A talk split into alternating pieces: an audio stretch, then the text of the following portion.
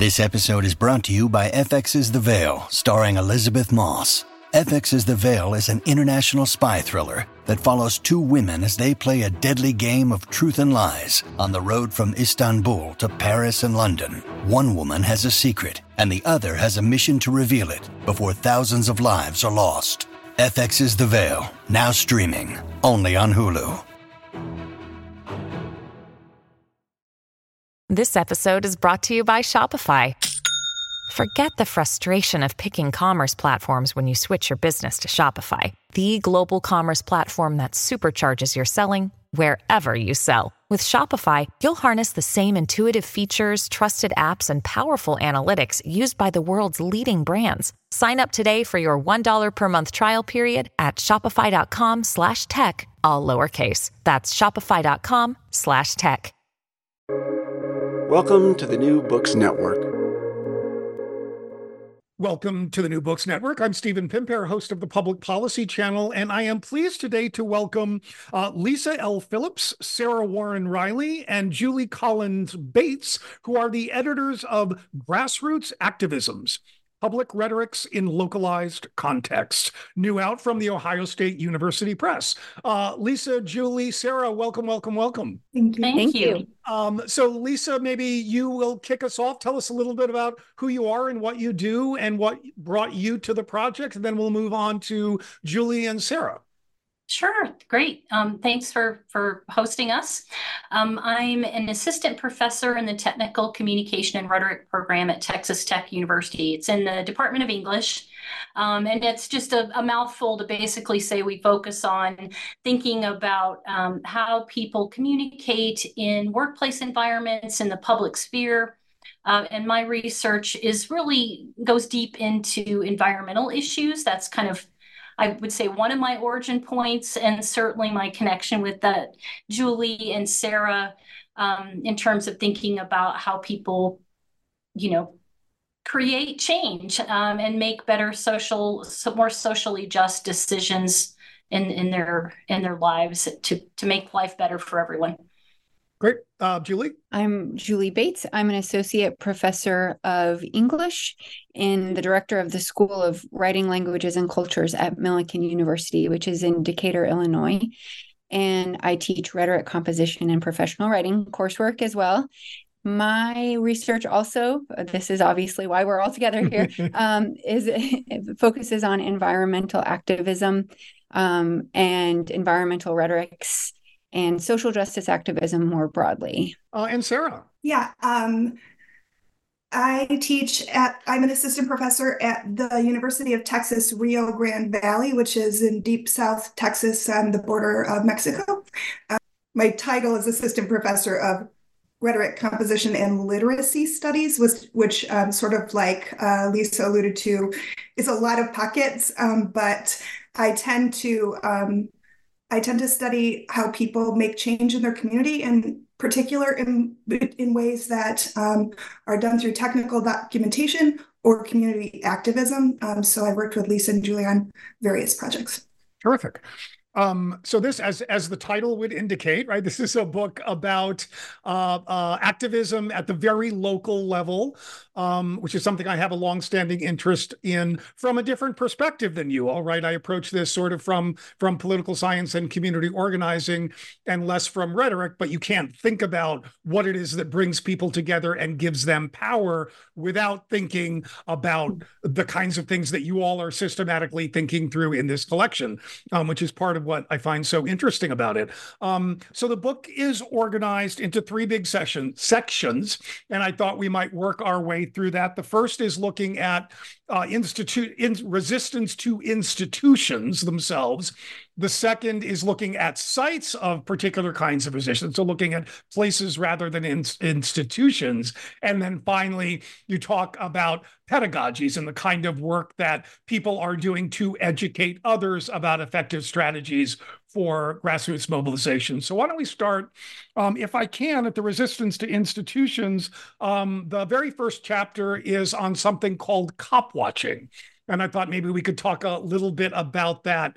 Um, I don't know how you all want to sort of pass the torch, but if somebody wants to jump in and we can go from there. Um, can I back up for a quick second and mention sure. one thing that I think we'll contextualize a little of, of these. Of course. Um, so one of the things that we found really important when we were working to build this collection and when we were envisioning it was um, obviously scholarly analysis and articles and research into different instances of localized grassroots activism. And so this first chapter, what made me think of it was this first chapter, I think, is this great example of how the um, author, Michael Knievel, really engaged with different cop watching organizations and went along with them to see firsthand what they were doing, even as he was also taking a step back and looking more theoretically and analyzing it. And so when we were building the collection, we were looking to have a mix of articles like that,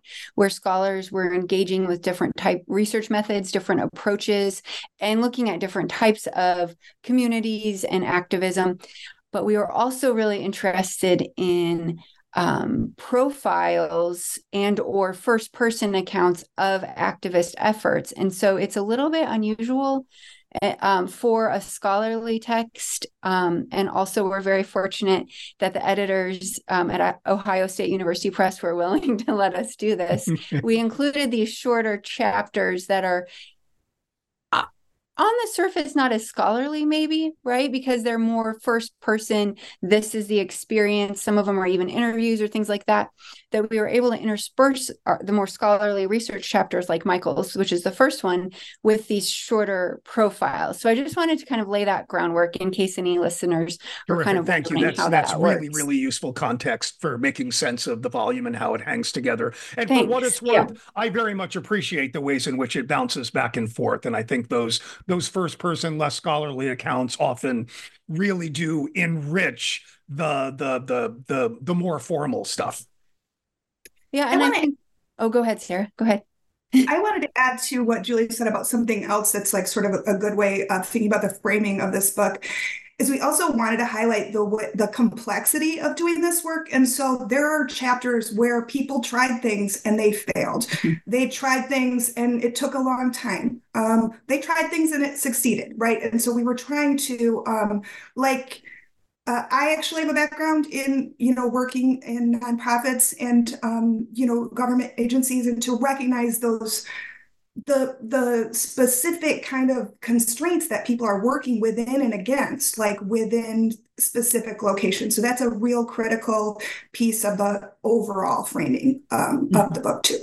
Great. Thank you. And i think another uh, example uh, to piggyback on on sarah's comment there we also debated extensively about how to organize the the book mm-hmm. so those categories um, there are slippages between those categories. Mm-hmm. And I think that's a, a good thing uh, because that gives each section, while it does have coherency and cohesion, it also shows that, that, that the work of grassroots activism is messy and it mm-hmm. doesn't fit into neat categories of um, space, place, yep. bodies, right? Um, and I think that's an interesting facet of the book as well that you can kind of choose your own adventure. It doesn't have to be a strict guideline. Yeah, and there are plenty of chapters that we could argue would fit nicely in one or another of those mm-hmm. sections. And we did. it was it was quite challenging to figure yes, out the was, organization of the book. Yeah.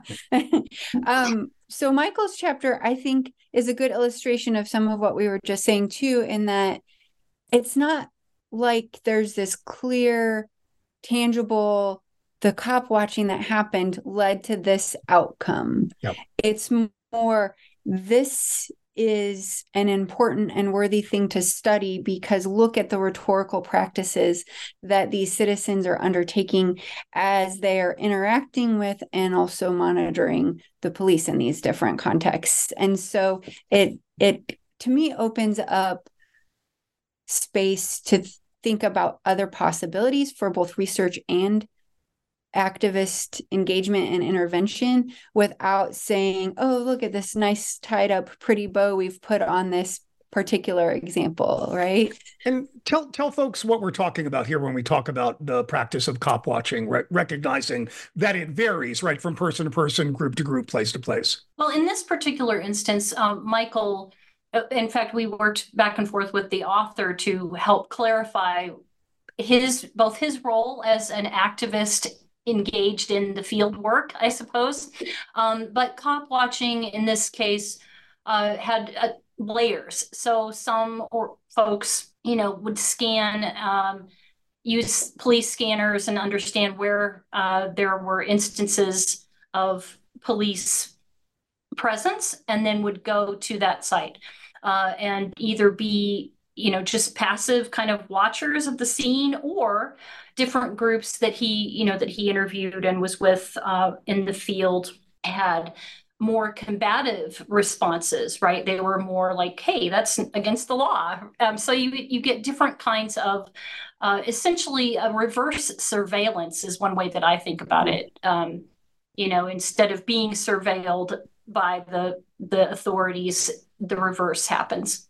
And, there's, and to there's, try to oh, sorry, show ahead, some, Sarah, yeah, to try to like enforce some accountability. I think um, mm-hmm. we're here, we're watching you. If you aren't doing something legal, um, we're going to call it out. Um, and it, I mean, it becomes sort of the the visual record becomes its own sort of fascinating kind of intervention because many of these look perfectly ordinary and and right it, it's we're used to the horrible dramatic ones in which violence occurs but plenty of them are are perfectly ordinary. But as sarah suggested they may only be ordinary by virtue of the fact that there was someone there with a camera filming what was going on. So the the intervention in ways we don't necessarily know could very well have impacted upon the thing that we're watching or not seeing. Yes definitely. Yeah um, and the other thing too, I think is interesting, and this happens too in a lot of articles in this collection, is that um, Michael traces this activist practice back as having started in the 60s and 70s, you know, starting with um, a lot of the civil rights unrest, for instance. And so there's a there are a lot of historical roots with some of these chapters and the activist practices and recognizing that and then how these things have been brought forward into contemporary times, you know, with the use of video surveillance in different ways, for instance. And distribution of things via social media and uh, the yeah. evolution of practices and enhanced distribution. Yeah. Yep. Um, so I wonder if we could talk briefly about a very different kind of intervention in that chapter. And I'm thinking of uh, teaching fellows at the University of Houston. Someone want to talk a little bit about about what they did um, and why it succeeded in your view or in the author's view, I should say. Who's going to take it? well, Awkwardness is three of us. Who goes?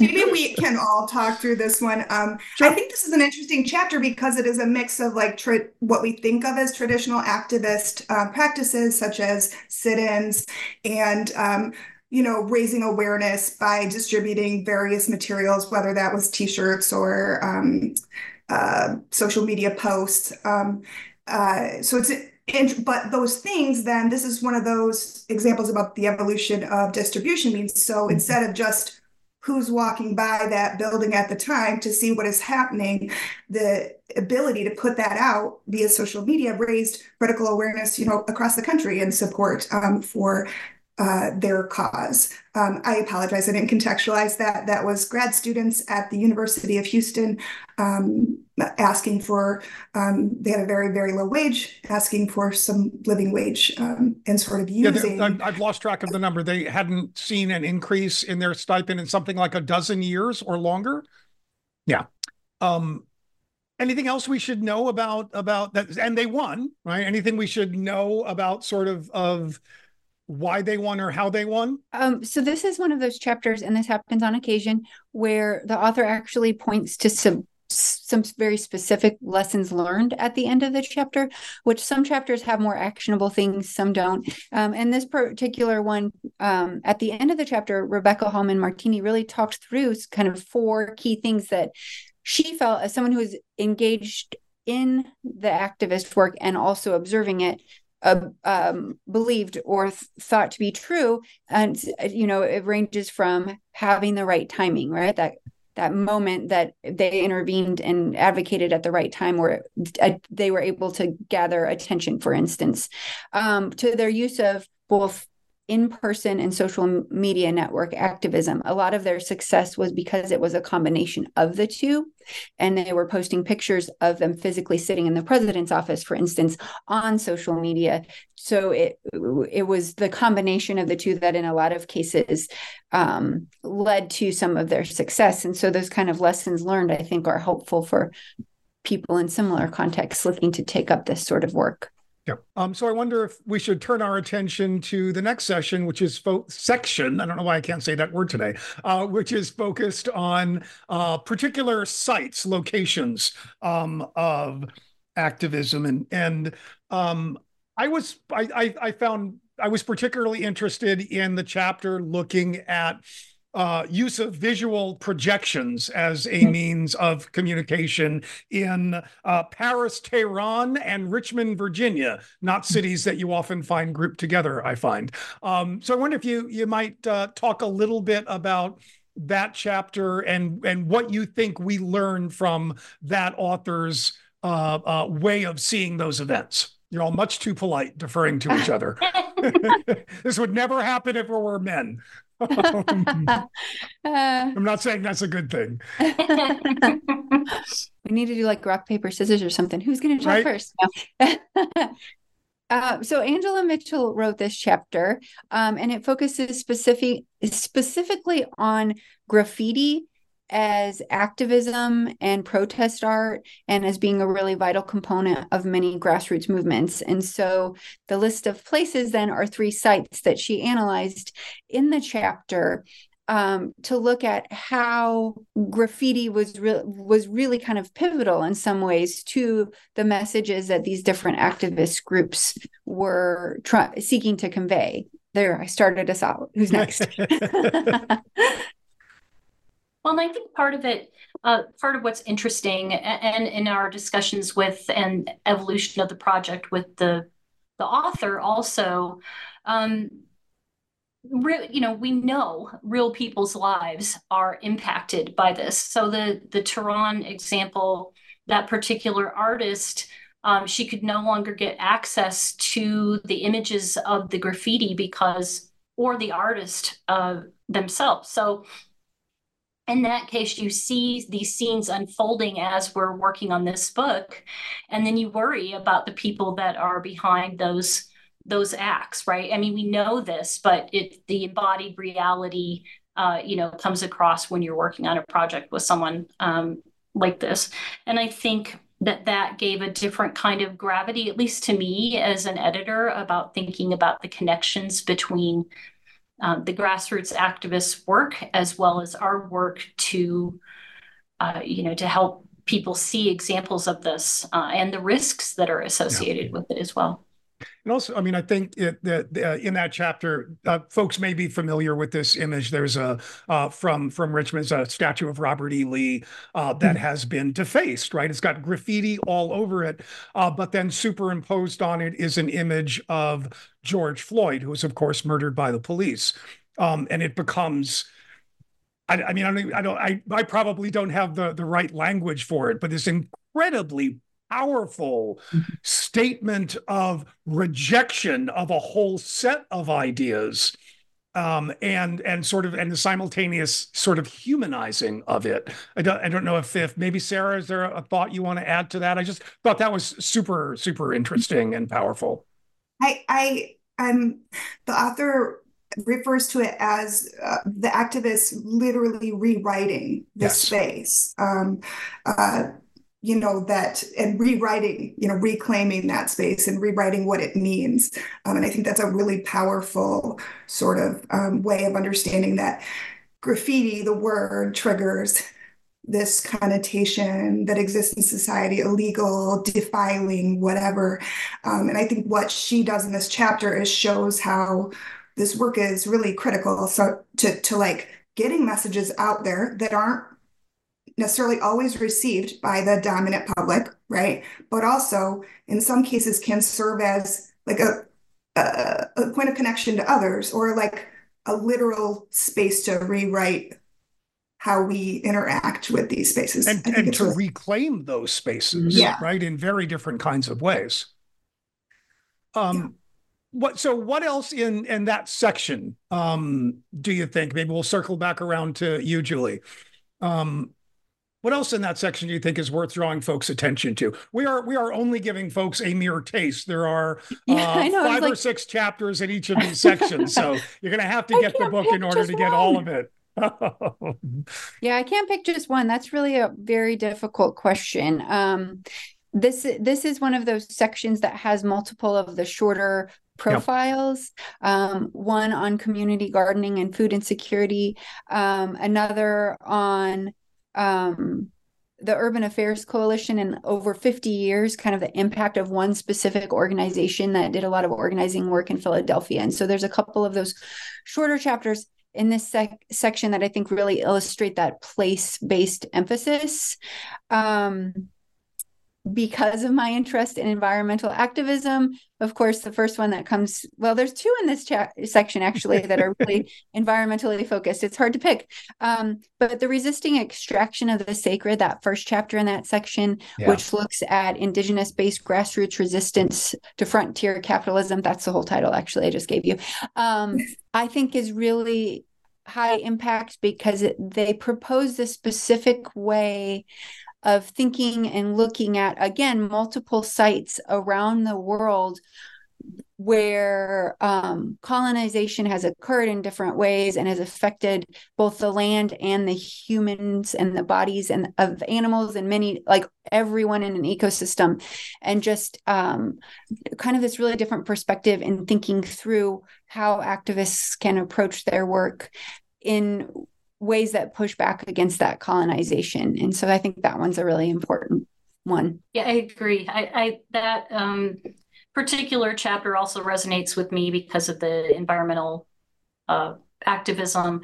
But I think the other aspect that's interesting to me in that particular chapter is also the possibility of coalition building across very different uh, context, global context, uh, different kinds of people that came together to work on uh, these particular sites, which I think is really important when we're thinking about a broader reach for what are localized examples, but translate in the social sphere, like social media, et cetera, uh, and draw attention to these issues in ways that that extend beyond the f- confines of a single place, which I think is important.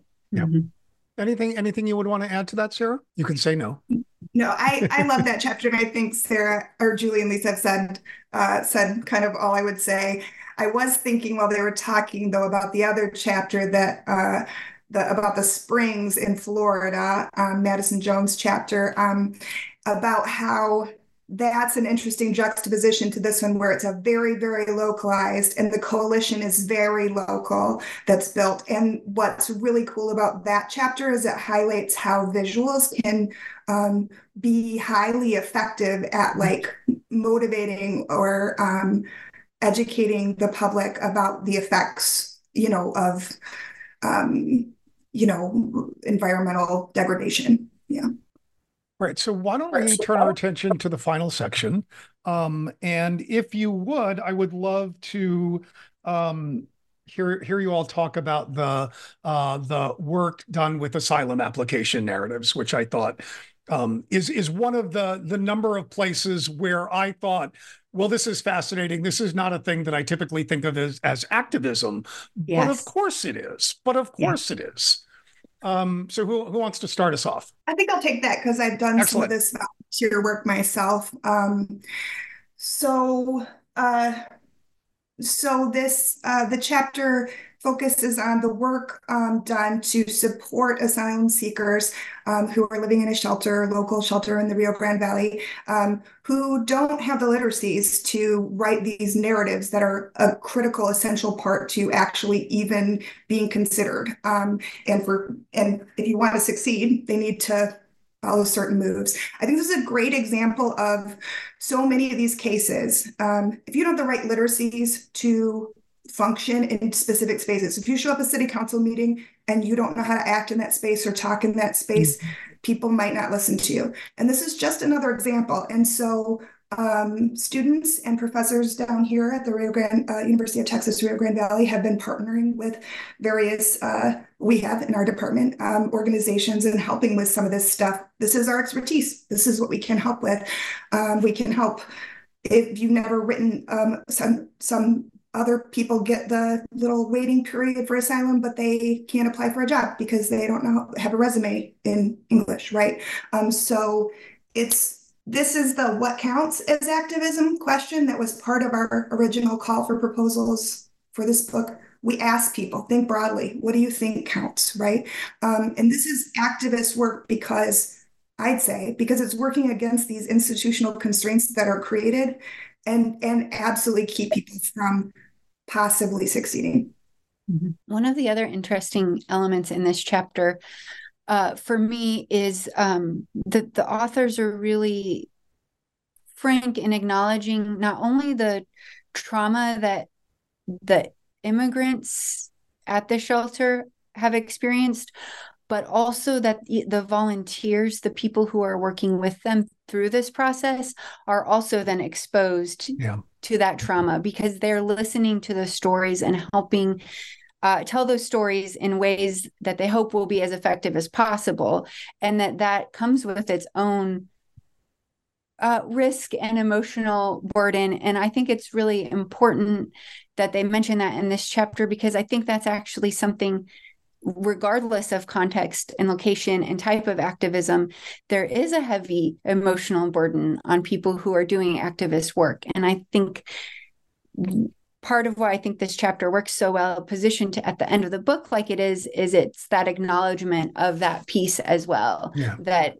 could carry through any of these chapters in different ways. Yeah. And the related layer of, of complexity that that the authors point out is that you know, this is a very particular uh, kind of rhetoric, right? That that there are expectations on the receiving end, and there are laws that govern what qualifies, right? Make someone uh, eligible or ineligible, um, and if they are, you know, escaping trauma and persecution of certain kinds, it is important that they communicate that.